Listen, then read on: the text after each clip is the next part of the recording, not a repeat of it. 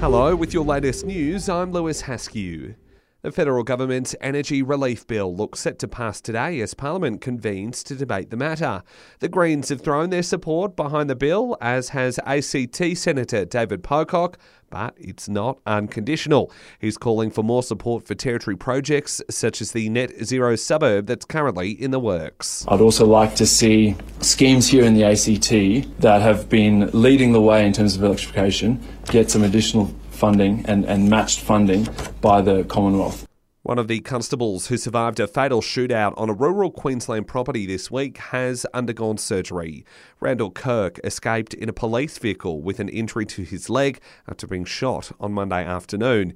Now recovering in hospital, Kirk has thanked the country for its overwhelming support.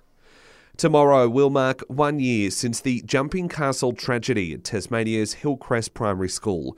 The Devonport community gathering this afternoon to remember and honour the lives of the six children lost on December 16. Ambulance Tasmania's Matthew Rickman says the tragedy was felt by many. Look, I think it's fair to say that Hillcrest, uh, as we saw through the uh, flowers that were left at, at, at the scene, uh, that it was a really impactful event for the entire community. Uh, all the emergency responders are part of that community, and it was felt very strongly.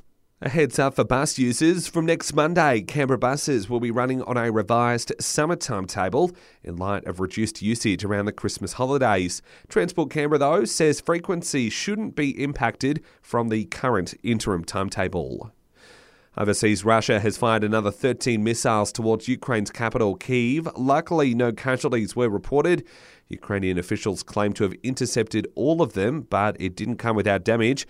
The strikes coming on top of four residential buildings and an administrative building. Back home in Woolworths has crunched the numbers on just how much Christmas food we're set to devour next week. The supermarket is expecting to sell $15 million worth of ham at its stores alone, while 600 tonnes of prawns, 55,000 turkeys, and just shy of 3 million mangoes will also be snapped up. In case you missed it, the design of Queen Elizabeth II's commemorative and very last Aussie coin has been revealed. It looks much like the coins already in our wallets, but with 1952 to 2022 written above Her Majesty's profile. The next step for the Mint out at Deakin will be transitioning to King Charles coins. We're expecting an announcement from the federal government early next year. And DJ and dancer Stephen Twitch Boss has passed away at the age of 40.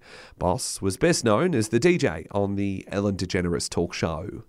And that's the very latest in news. We'll have another update for you right here later this morning.